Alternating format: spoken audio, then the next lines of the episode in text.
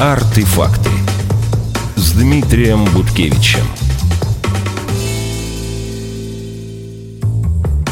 Добрый день. Сегодня в эфире подкаст «Арт и факты». Э, Я его ведущий Дмитрий Буткевич и э, мои гости – коллекционеры автографов, галеристы, можно так, наверное, вас назвать, Вашек Мартиросян и Илья Слуцкин. Здравствуйте. Добрый день. Добрый день. Говорить мы сегодня будем, как вы, наверное, поняли, о таком э, очень интересном сегменте антикварного рынка, художественного рынка, как коллекционирование автографов. У него, кстати, нет э, отдельного названия. Ну, там бывает там, медальерство, например, когда люди собирают медали. Ну, или там нумизматика в э, целом. Или библиофилия, если мы говорим о книгах. Вот у э, автографов, ну, автографистики такой не существует. Нет. Иногда говорят филография. А, Есть вот, такой термин. кстати, хороший Да. термин, Илья, да. Да. спасибо. Филография отличный термин, буду его теперь употреблять. Спасибо вам. Артефакты с Дмитрием Буткевичем. Обычно автографы входят э, сегментом или там стрингом, как принято говорить в аукционном бизнесе, в аукционы меморабилии. Есть такой термин, э, принятый на Западе, от латинского слова э, меморабилии, то есть памятные вещи. То есть продаются вещи, предметы, принадлежавшие ну, звездам, политикам, там, кому угодно, и туда вставляются обычно автографы. Но, тем не менее, филография – это, на мой взгляд, крайне перспективное направление. Илья, вы, я знаю, проводите э, какие-то такие даже исследования, да, э, собирательства автографов и истории собирательства. Вот что вы скажете об этой моей сентенции? На самом деле, довольно много читал. Э, Могу сказать, что на русском языке материалов крайне мало. В основном, конечно, этот феномен исследуют на Западе, в Америке и в Европе. И собирательство автографов, оно имеет корни еще в Древнем Риме. То есть даже тогда люди предпочитали собирать рукописи, не знаю, там Цицерона, Вергилия, это уже было почетно, и эти вещи уже перепродавали. А в средние века это направление начало активно развиваться. Большая коллекция автографов была, например, у Ришелье, а у других э, знаменитых князей. А, Можно вспомнить, например, знаменитую эпиграмму Жуковского, которую он написал на фотографии. Это называется инскрипт. То есть это автограф, который имеет также э, личное обращение. И он написал, когда, в общем, передавал ему свое поэтическое наследие, есть знаменитая фотография. Поэтому, а, в принципе, история, она длится уже сотни лет, но, наверное, 20 век послужил этапом взрывного роста данного рынка. И мы считаем, что 21 век он будет еще намного более активным. Именно поэтому мы этим и занимаемся. Да, это любопытно. Мы как-то говорили, я помню с вами, Ваших, да, о том, что вот в последнее время это наиболее, наверное, такой развивающийся сегмент рынка, да? Правда? Э, Абсолютно. По ощущениям, э, учитывая особенно мое банковское инвестиционное прошлое, все очень похоже на очередной рынок, который идет к высокому росту, потому что рынок арта, который довольно-таки близок к этому, уже, ну, можно сказать, доходит до верхов, что ли, да, если на финансовом языке говорить. Хотя, конечно, нет предела. Но, э, судя по новостям за последние годы по астрономическим продажам меморабилии, мы видим, что этот рынок тоже начинает подтягиваться. Поэтому мы видим в нем большую перспективу, тем более финансовые цифры, вот о которых не сказал Илья, которыми он тоже очень активно занимается, показывают, что это единственный тип инвестиций, который абсолютно не падает, он только растет в стоимости. Допустим, даже арт-рынок иногда приседает, в зависимости от моды, да, и так далее, и так далее. Здесь же все понятно, э, чем старше автограф, тем он дороже стоит. Ну да, действительно, в художественном рынке существуют некие флуктуации, но это зависит там, от общего мирового, общего мирового экономического положения, от того, насколько там поднимается или падает спрос на конкретного художника. Тут все зависит. Знаете, как это вот сделаешь выставку какого-то художника, и сразу цены на его работу Абсолютно, начинают да. расти. Да. Здесь же немножко по-другому. Кстати сказать, вот любопытно, а вообще выставки автографов бывают? Вы знаете, они бывают. Даже несколько лет назад была выставка в Пушкинском музее. Я вот обнаружил информацию. Очень интересно, кто вообще ее организовывал. Но такого масштабного плана выставок я не видел. Это, кстати, одна из наших идей. У нас есть идея сделать прямо большую выставку. Мы уже проводили выставки, ну, довольно такого небольшого формата, но хочется сделать что-то масштабное с привозом серьезных коллекций из-за границы. А, И не только автографов, в том числе как раз и вещей знаменитостей тоже, потому что они очень хорошо выглядят как раз вместе, в совокупности.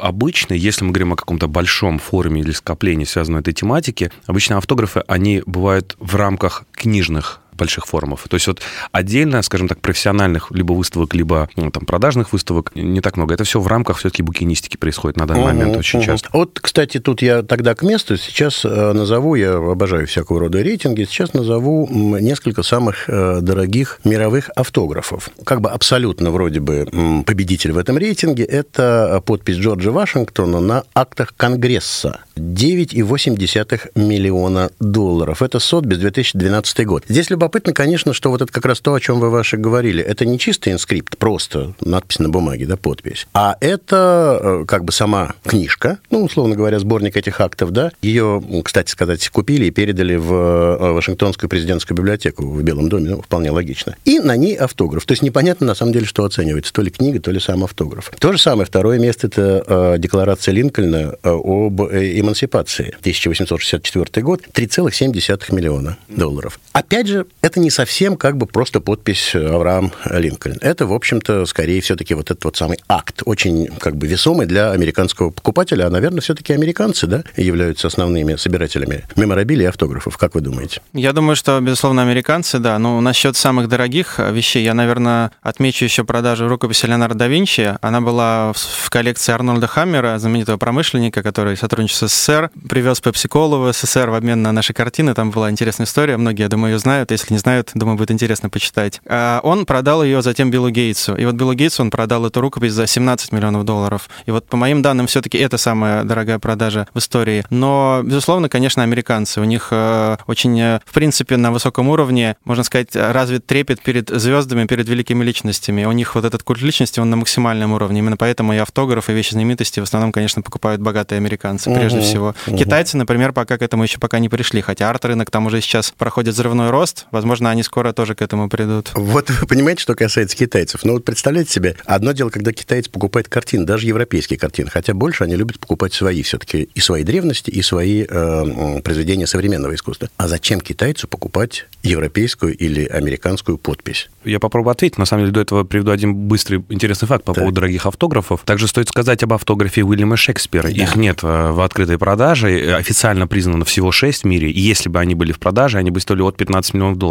А вот рукопись Шекспира как раз стоила бы более 100 миллионов долларов. Возможно, это самая дорогая история, которая вокруг нас где-то таится. Совершенно верно. Вот, в принципе, там как бы вот третье четвертое место занимает автограф Шекспира. Он был продан за 4 650, 4 миллиона 650 тысяч. Это было году в 10 по-моему. Да, ну довольно да, последняя продажа. Это да. была последняя продажа, чуть ли не первая, ну, наверное, сейчас уже продажа такого, да. в нашем рынке за последние годы. И а, последняя. Да, действительно, как вы говорите, если их 6 всего, то они не могут да. выйти на рынок. Так да. есть. По поводу Китая да. отвечу. Вы знаете, э, сейчас поколение максимально близко к поп, скажем так, арту, я не знаю. То есть это поколение, выросшее на идолах э, максимально. И поэтому также у любого китайца есть свои идолы, и это может быть, там, помимо их спортсменов каких-то там, или того же баскетболиста, это, в принципе, мировые звезды, мировое кино, они тоже это смотрят, они это читают, и поэтому угу. абсолютно могут ну, покупать. Я совершенно согласен, на самом деле. И судя по их активности, и судя по количеству, кстати сказать, а, богатых людей в Китае, они, конечно, к этому придут. Я конечно. Думаю. Артефакты с Дмитрием Буткевичем. Давайте, знаете, вот вы э, оговорились, Вашка, о своем э, банковском прошлом. Давайте немного поговорим вот о вас, Илья и Вашек. Скажите мне, пожалуйста, как вы пришли к собирательству автографов? Ну, давайте, да, я тогда начну. Да, У меня очень э, простая история. Я, очевидно, пришел из спорта. Я начинал свою карьеру в футбольном клубе «Зенит» в Санкт-Петербурге. Работал там три года и по доле своей службы постоянно пересекался с спортсменами. У нас на тот момент был там и Халк, и Вицель, и Аршавин, и Киржаков. И, конечно же, у меня появлялись какие-то вещи с автографами. У меня дома сейчас находится моя фотография, на которой у меня есть как раз инскрипт от Андрея Виллашбоша. Это тренер «Зенита» в те времена, сейчас он тоже тренирует в Европе. И дальше я э, три года работал в FIFA, то есть занимался чемпионатом мира по футболу. Ну и то есть, очевидно, тоже постоянно пересекался со знаменитыми спортсменами, футболистами. Конечно, первое время мне это просто сносило голову, потому что это были мои кумиры детства. Я увидел там и Марадонну, и Пеле, и Зидана, и многих других. Хотя, конечно, формально автографы мне было брать нельзя, конечно же, и фотографироваться, но иногда у меня что-то получалось, какие-то вещи. В общем, моя коллекция, она формировалась, по сути, естественным образом, потому что я постоянно вот во всем этом вращался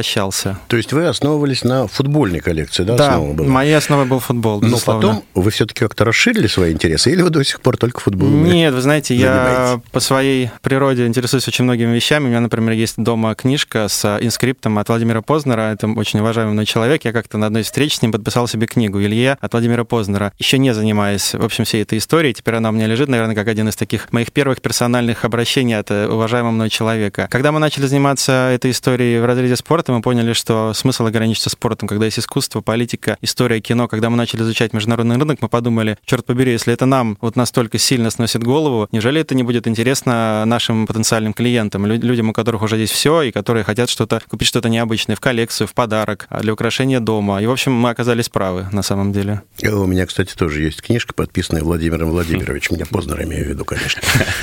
Вашка, вы как к этому Ой, пришли? знаете, я, наверное, тот человек, который точно не должен был стать коллекционером. Я не умею собирать, откладывать, э, складывать. В общем, это не совсем мое. Я скорее люблю тратить. Ну, возможно, в коллекционировании это помогает. Потому что здесь тяжело остановиться, если честно. И сколько раз мы с Ильей пытались, уже этого невозможно сделать. Вот. Э, собственно, да, я был банкиром, потом я работал в рекламе, но так произошло, что я был связан несколько лет с музыкальной сферой, а потом, собственно, несколько лет также работал в FIFA, где мы с Ильей познакомились, и поэтому, в принципе, автографы также происходили случайно, но чаще, э, вот у нас с Ильей было больше возможности их брать, но мы по работе не могли это сделать, ну, не та обстановка была как-то. И, соответственно, потом, волею судеб, во время чемпионата мы еще увидели большой интерес от там, некоторых клиентов и коллег, э, как Майк, Пеле, Месси и так далее. Ну, и, соответственно, у нас получилось с ними познакомиться, с агентами этих футболистов, и мы начали с этим, с этой историей тоже работать. А потом мы раскрыли э, эту историю до всех сфер, которые нам интересны, и музыка, и спорт, и кино. Как-то так. Наверное, последней точкой в голове у меня стало, когда я побывал вот в Universal, когда для себя купил там автограф того же Майкла Джей Фокса, которого я очень люблю, и как-то понял, что это меня очень цепляет, и, наверное, надо этим подзаняться поактивнее. Ваша активность выразилась э, в том, что вы открыли галерею автографов, да? Да, безусловно, мы ее открыли э, в начале октября, в общем, в такое не самое простое время, и многие люди крутили пальцем у виска, да зачем вы открываете галерею, когда все галереи художественные сейчас закрываются или там переходят на какой-то временный режим работы. А, мы открыли галерею, и на данный момент это единственная галерея такого формата в России, ну, по крайней мере, насколько мы знаем, а мы следим за этим рынком. И, безусловно, таких галерей очень много в мире. Если там посмотреть Лас-Вегас, там только в Лас-Вегасе будет 20 таких галерей. Вот. Но в России этот рынок не развит, в Европе их тоже не так много. Мы постарались сделать галерею реально серьезного европейского уровня. Это не просто галерея, в общем, это в том числе и бутик на самом деле. То есть все, что там выставлено, оно продается.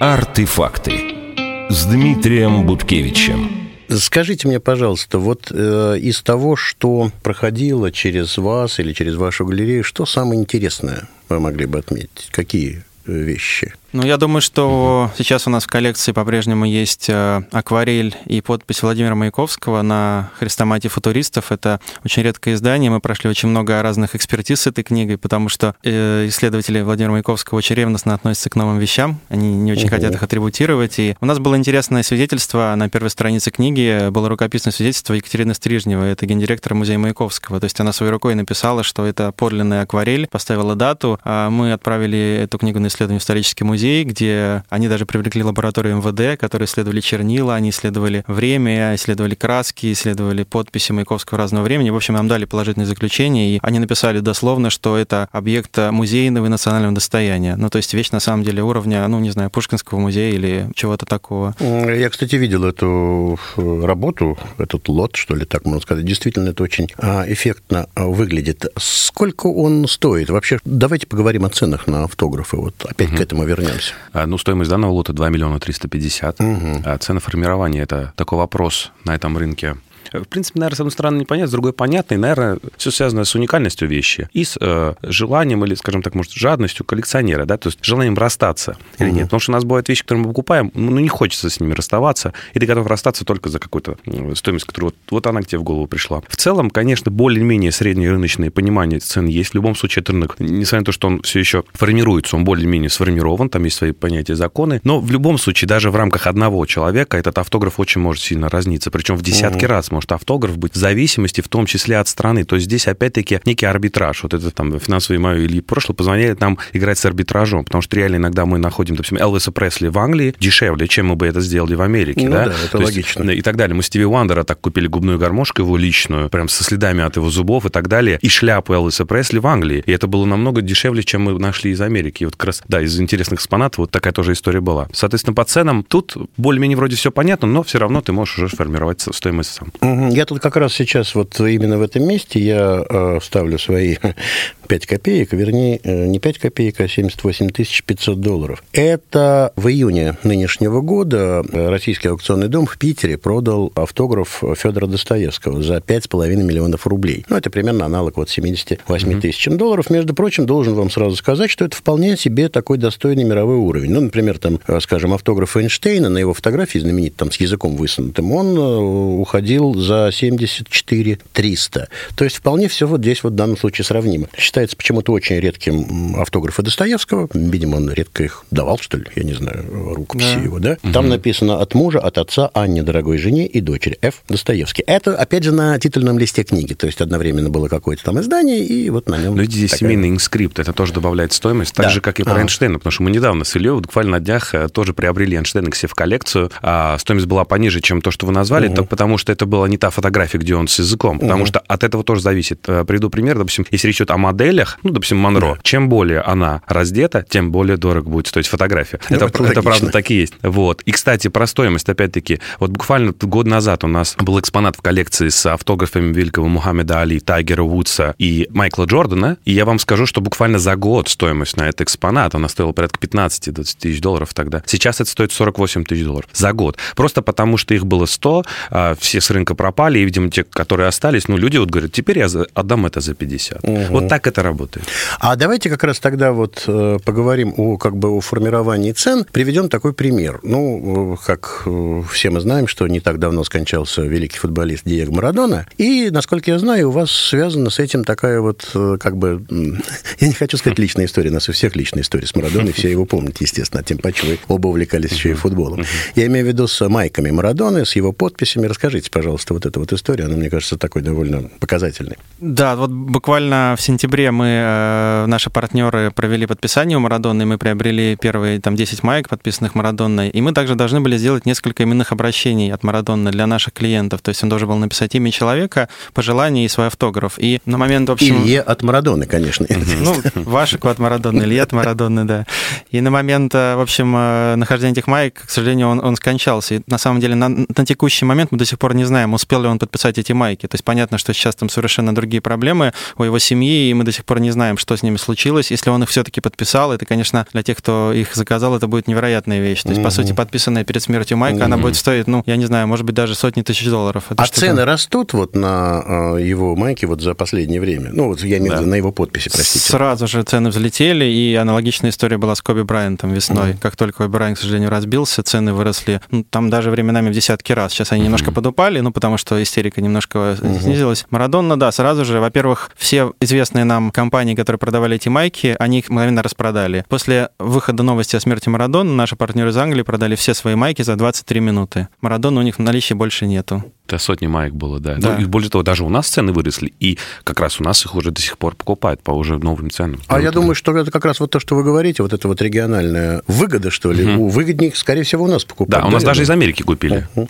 Абсолютно да. верно, так и есть. А скажите, что вот за вашу практику э, самого такого вот интересного проходило через ваши руки? Я думаю, Ой. книга бокса. Расскажи про нее. О, да, ну, я расскажу, наверное, что проходило. И, да, давайте так, быстро расскажу то, что не прошло, но предлагалось так, пройти. Давайте. Значит, э, нам предложили значит, такую работу, панно, в котором фотографии были Битлз, и четыре какие-то маленькие квадратные такие емкости. И мы не поняли, что в них находится. Оказалось, что это волосы каждого из участников. Понимаете, да? Вот такие вещи тоже бывают. Вот. Ну, наверное, стоит рассказать о очень необычном экспонате. Вот стоимость стоимость которого очень тяжело определить. Это, значит, книга «История бокса в картинках» а, с автографами более 30 величайших боксеров, то есть это и Мухаммед Али, и Тайсон, и Рой Джонс Джуниор и так далее, и так далее. А, и когда мы эту книгу купили, большой возник вопрос, как можно было собрать более 30 автографов абсолютно разного возраста боксеров в одной книге. Мы начали смотреть, увидели цифры 93, 1993, очень часто упоминалось в подписях. И мы нашли, что как раз в 93 году в Майами на Пятой улице а, сносили здание, в котором был этот боксерский клуб, в котором все эти боксеры боксеры, по сути, выросли, и в том числе и Мухаммед Али и так далее, так далее. Поэтому они собрались попрощаться своим домом. Поэтому это уникальнейший экспонат, потому что такого больше да, невозможно да, найти, достать. И, соответственно, вот это, наверное, один из тех экспонатов, который вот мог с годами бить и бить, бить рекорды. Вот у нас был недавно клиентом куплен, как раз тоже связан с боксом, и он угу. был очень приятно удивлен этой историей. Угу. Что еще такого интересного, возможно, было? недавно ты составлял список топ-10. Мы составляли с Ильей как раз да, список да, самых да. интересных из того, что, историй. Из Любимая того, что, моя тема, рейтинги, да. Из того, что нам близко, из того, что, когда вы вы посещали нашу галерею, вы смотрели, это была акварель Набокова. Да, очень красивая. И у нас ее приобрели. Кстати, на следующий же день, по-моему, или в тот да. же день, как у нас были если вы, если вы помните, Дмитрий, я вам еще сказал, странно, что такой невероятный экспонат никто у нас не покупает. Это была акварель Набокова, где была изображена бабочка, ну, всем знают, что Набоков коллекционер бабочек. Это было подарено э, Вере Слонем, его, в общем, многолетнему редактору, жене. Там было написано «Моей маленькой Вере» на французском языке, подпись Монтрё в день ее рождения. То есть уникальнейший, милейший экспонат. И вот, собственно, да, на следующий день его приобрели. Я думаю, что тот, кому этот экспонат подарили, он в полном восторге. Это реально семейная коллекция, это будет передаваться из поколения в поколение. Да, но кроме того, это еще и красиво. Ну, просто сам рисунок красивый, и история за ним такая. Артефакты с Дмитрием Буткевичем. Вот, кстати, мы с вами знаете, к чему подошли? Очень важно, вот мы говорили уже о том, что выставки возможно, ну, вы мечтаете о том, чтобы создать такую какую-то, а, организовать здесь действительно такую выставку. Как э, хранятся автографы? Ну, это же вот листочки или книги. Они хранятся в шкафах, да, то есть к тебе приходят друзья, я не знаю, там коллеги, и ты говоришь, сейчас я вам покажу. И достаешь эту древний манускрипт из шкафа и трясешь перед ними. Ну, как-то это странно все. Вы, насколько я понимаю, придумали как бы способ их показывать, и он мне как бы нравится, в принципе. Действительно, мне кажется, что это любопытно. Вот ну, очень, очень важно, в первую очередь, да, конечно, э, использовать музейное стекло. То есть, наверное, это одна из первых таких задач, если вы обрамляете или оформляете эту работу, потому что хранить их на полке, ну, не столь опасно, конечно, но все-таки нужно как-то их а, ограждать. Если мы говорим о совсем... На ну, почему? Их нельзя, например, класть друг на друга, потому что они под давлением могут... Ну, это нехорошо. Да, да. Вот, поэтому, если оформлять, то очень важно использовать не обычное стекло, а музейное, так оно не пропускает ультрафиолет, угу. и, соответственно, не выцветает да, либо да. маркер, либо другая краска и так далее. Это первая история. Если мы говорим о каких-то очень э, старых манускриптов, то там, конечно, идут уже правила э, содержания в, в правильной температурной зоне, так скажем так, такие определенные холодильники для этого есть и так далее. Ну, и так далее. То есть в холодильнике надо хранить. Ну, Хорошо.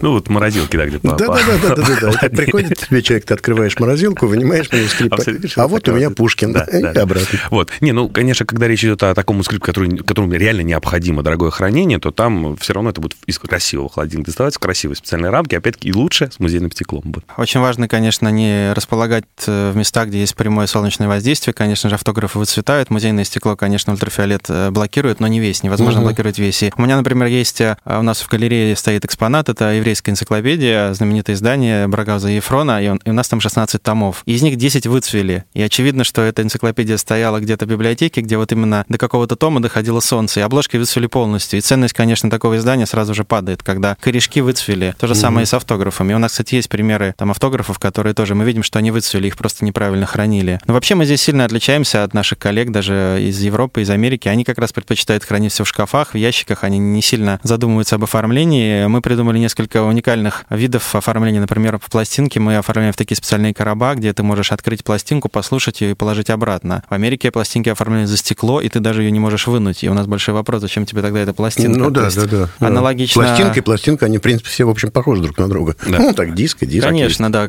Самый же кайф, что приобрести эту пластинку и послушать ее на виниле. То же самое мы делаем с книгами. Например, того же Набоку мы оформили специальный короб, который ты можешь открыть, книгу достать, почитать и положить обратно. И ты можешь повесить ее на стену, потому что все-таки мотивация многих коллекционеров показать своим гостям то, что у него есть, ну, а не конечно. просто хранить. Хочется немножко, э, ну, повысить свой статус, пора удивить друзей. И вот здесь, конечно, мы многие вещи, наверное, придумали. Я, ну, я думаю, что чуть ли не единственный в мире. Я таких решений в мире не видел, чтобы вот настолько оригинально все это оформляли. Но мы постоянно придумываем что-то новое. У нас есть очень интересные партнеры в этом в этой сфере. Это багетный бизнес, он очень интересный. У меня еще, пожалуй, осталось э, пара вопросов. Один такой чисто технический. Автографы подлежат реставрации? То есть вот существуют ли реставраторы? Вы знаете, насколько я, я уточнял, у нас были запросы. Один из клиентов как раз запрашивал отреставрировать автограф Марлин Монро. Uh-huh. У него отец, как оказалось, был. Это известный режиссер современный. Вот он меня попросил помочь ему с реставрацией. Насколько я выяснил, нет. Это все-таки невозможно. Если ты реставрируешь автограф, его уникальность, она пропадает. Ну да, его же прописывать надо, да. по сути. То есть, Отличие получается... от картин, от скульптур нет. И тогда э, еще один вопрос. Проблема подделок. Картину легко достаточно подделать. Ну, манеру письма можно, можно подобрать холст и так далее. И обязательно надо написать и Шишкин, например. Угу. Если ты этого не напишешь, то, соответственно, или если ты плохо это напишешь, то это будет совсем не Шишкин. Это я имею в виду, что это как бы отдельные части, и существует целая развитая система людей, которые подделывают автографы художников на их работах. Здесь же просто как бы чисто абсолютно. Вот можно, наверное, существует некий такой бизнес по подделке автографов, да? Ну, я еще про бизнес, а Илья, наверное, ответит как раз про а, то, как все-таки находятся оригинальные угу. автографы. Потому что недавно спрашивали про Китай, да, вот несколько да, вопросов да, до этого. Да. Китай является одним из самых главных рынков по подделкам автографов. Замечательно. Это вот как раз тому, насколько им это интересно. Они являются одним из самых крупных подделывателей, скажем так, и, э, насколько мы знаем, чуть ли не ФБР есть отдел по борьбе с э, расследованиями подделок, потому что это огромный миллиардный рынок. Это у нас в России пока не так понятно. Угу. А в Америке это уже огромная коммерция. И, я скажу, было бы странно, если бы э, этого не было. И было бы странно, если бы они продавали автографы и вещи своих знаменитостей. И было бы странно, если бы не появились те, кто это подделывает. И угу. тут уже вопрос в правильных местах покупать. Вот, как раз. Во-первых, в правильных местах. Во-вторых, да. наверное, надо делать экспертизы. Да, вот вы же говорили о том, что вот с. Маяковским вы долго возились, и пришлось привлекать даже экспертов из... Э, ФСБ, да. Да, абсолютно. На самом деле история очень близкая к рынку антиквариата, к рынку искусства. Есть целый ряд независимых э, компаний, которые проводят экспертизы. Если мы говорим про спорт, это одни компании. Например, в каких-то случаях у нас сертификаты идут непосредственно от FIFA, они дают свои голограммы. Если мы говорим про исторические какие-то вещи, мы работаем и с РГБ, Российской государственной библиотекой, и с историческим музеем, и с другими э, организациями. Ну, конечно, здесь прежде всего играет роль провинанс. Так же, как на рынке искусства и антиквариата. Да, да, конечно. Из какой коллекции это откуда, куплено, да? да, где это было, как это получено. Благо, не все люди в нашей коллекции, они уже, в общем, умерли, есть и современники, и у нас есть в каких-то случаях прямые выходы, и тогда мы уже точно знаем, что это точно подписали. И есть фото, фотосвидетельство, есть видеосвидетельство. В этом случае вопросов вообще не возникает. Но рынок, на самом деле, да, он высококонтрафактный. Если мы говорим, например, про eBay, как нам говорят наши партнеры, 95% того, что на eBay, это подделки. И чтобы понимали, почему это подделывают, я недавно нашел данные, что рынок а, меморабилии в Америке только на сфере спорта составляет 5 миллиардов долларов в год. Да, это серьезная сумма, очень, да. очень. То есть есть, есть, есть смысл подделывать. Если мы добавим другие сферы, я думаю, миллиардов 10-15 в год точно этот рынок занимает. Угу. И это только Америка. Да, да, да. Артефакты с Дмитрием Буткевичем.